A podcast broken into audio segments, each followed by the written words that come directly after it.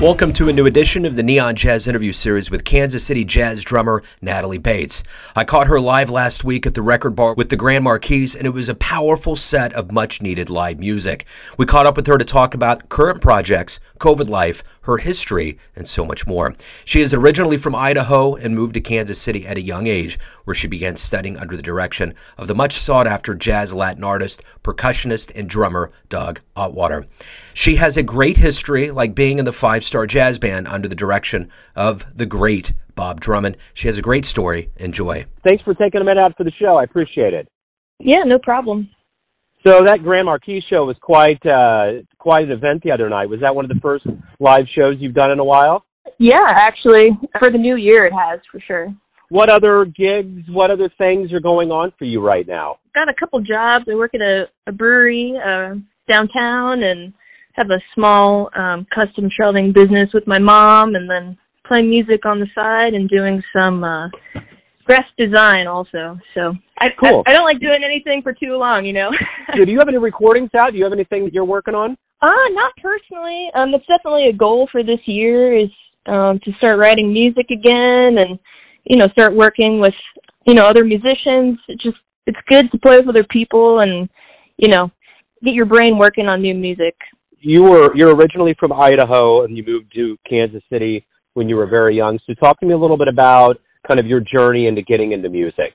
Uh, I started uh, drum lessons in second grade. Just asked my parents if I could take drum lessons, and they were all about it. So found me a teacher, Doug Auwarter. Really just ended up studying with him all the way until I graduated high school, and then met with him again when I ended up going to the conservatory in uh, Kansas City, and it was it was great. Um, just you know, started in uh like funk bands in high school. Uh got into marching band, loved marching band and then jazz band and played in a uh local big band for high school kids and middle school kids and then that's how I got into jazz was uh playing in a big band.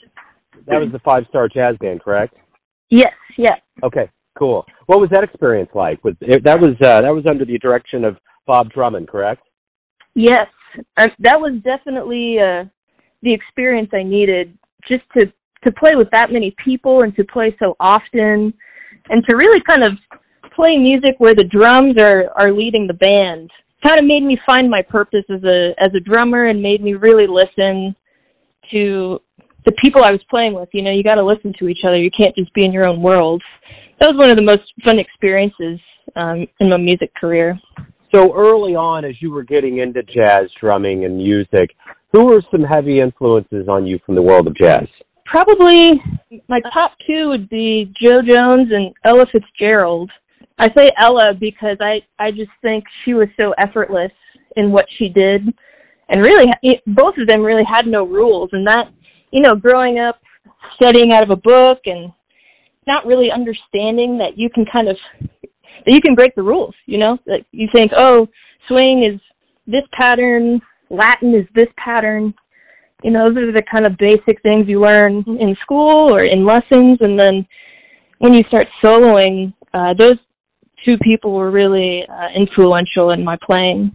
So what was the first live, real deal live jazz show that you saw that really blew you away? Oh, honestly, I all I can think of is uh live YouTube videos I was looking up. But when I when I saw Ella playing with uh Duke Ellington's big band, that knocked my socks off. Couldn't be there in person, obviously, but um, you know, YouTube was great for that. Just being able to see those guys play, and honestly, um, sitting at the Green Lady uh, was was great because you can sit right behind the drummer and you know really get up close and personal with the people playing. So that I, I don't think I have a particular concert in mind, but just being able to see local guys play and you know learn from them was great. So being a part of the Kansas City scene, you've been here for quite a while. What's the greatest part of being involved and being a part of this community? Sometimes we take advantage of it, but there's just so many musicians in the city that are able to play so many different types of music, but most of them know how to play jazz and they're it's a great community, a great supportive community, I feel like, where everyone is able to kind of find their niche and kind of just explore new music abilities with other people, and I think that's just great. You know, I, I'm not interested in leaving the city anytime soon because of that. So, being a part of this scene, that's that's the other thing that I noticed. It seems as though Kansas City is more of a destination than a springboard anymore. Yeah, um, I mean, Jackie Myers is a great example of that. She moved here from Austin, Texas, to make a living playing jazz, and she's doing just that. You know, plenty of venues, plenty of people who want to come and see you play. Yeah, just a really supportive city of the arts in general. What do you like the best about being a professional musician? I mean, the the band I'm in right now, the Grand Marquis. I I love touring. That's definitely you know the most fun. Go on the road, and you all get to listen to what everyone else is listening to, and see new bands, see new places. That's definitely a big perk of you know, it's kind of like what you look forward to growing up playing, you know, is getting out there and playing for new people and new places. So what do you like the best about Kansas City? I really I love the different neighborhoods. I call them pockets. Kind of how, you know, it's not just like you land in Kansas City and that's Kansas City. It's that there are all these different neighborhoods and even people that come visit, you know, tourists, they they have no idea that there's so many different characters and different uh little different cultures everywhere. And i think that keeps kansas city really dynamic and it keeps it from really changing too much you know? It's not it's not all changing together. It's all changing at different times. Everyone's doing new different things. And it's it's still fun for me to explore the city. Find new you can find new things every day to do and new bands to listen to all the time. So, you know, Kansas City obviously has a very rich history of jazz and it, it, it's really strong. Do you think about that? Do you think about that lineage and being a part of that? Uh, sometimes. Actually, I think a lot about what or who will be remembered in, you know, 40 years. I I think that's always interesting, you know, like when when you're studying um jazz history in class, you find out that there were, you know, five other musicians playing the same type of music that you know they never met. No one knew that those other people were playing around, and so you know one of them got popular and the others didn't. And I always just wonder, you know, who's going to be remembered by the kids studying jazz, you know, in a couple decades. You know, you've dedicated your your life to it, and very simply put, why do you love jazz? Freedom of expression. You know, you can be creative and really open up and I don't know. It's just a really, it's a really special thing to learn as a musician. I feel like it just really opens you up uh, musically, and yeah, you just, I, for me, I feel really free playing jazz, and I think the hard thing is a lot of people have trouble with that. I mean, I definitely struggled with that when I was first playing because you you almost have so many options, and it's hard to just remember to just play what sounds good. But um, yeah, it just really opens you up as a musician. Along those same lines about about the history of Kansas City, if you could get into a time machine and go back in time and see anybody in the history of Kansas City, maybe on 18 and Vine, who would you go see and why? Uh, well, I, I feel like I would just want to be here on a weekend during Prohibition and go to the Blue Room and see who shows up. it kind of sounded like you know at any at any time anyone could show up and they just have a big old jam. And that's you know everyone loves a good jam. So that's definitely what i would want to be a part of.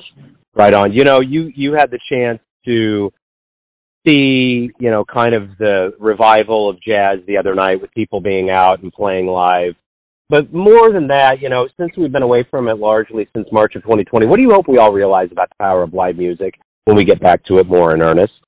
It's an experience, and I think it affects people physically and emotionally. And I think uh, it's it's really underrated. And when you know we had the lockdown, I, you know I'm sure everyone was on Spotify or Apple Music or something, or you know watching YouTube videos of bands. It just there's something about it where every everyone has their music that they listen to to make them feel a certain way, and seeing it live and watching someone perform, it's just uh, you can't beat it, you know.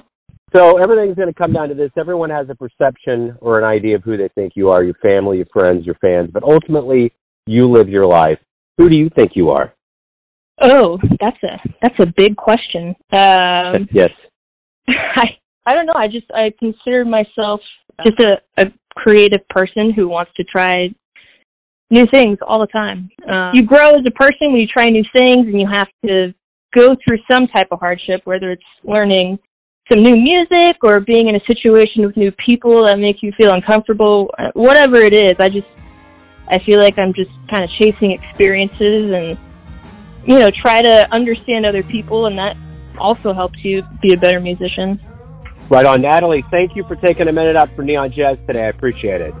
Yeah, thank you. Thanks for listening and tuning in to another Neon Jazz interview, where we give you a bit of insight into the finest players in Idaho, Kansas City, and spots all over the world, giving fans all that jazz. Thanks to Natalie for her time, energy, and cool.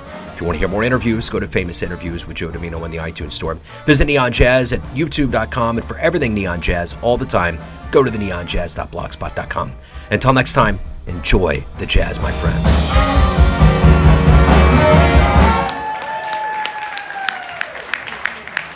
Oh, we appreciate y'all so much. Thank you. Neon Jazz.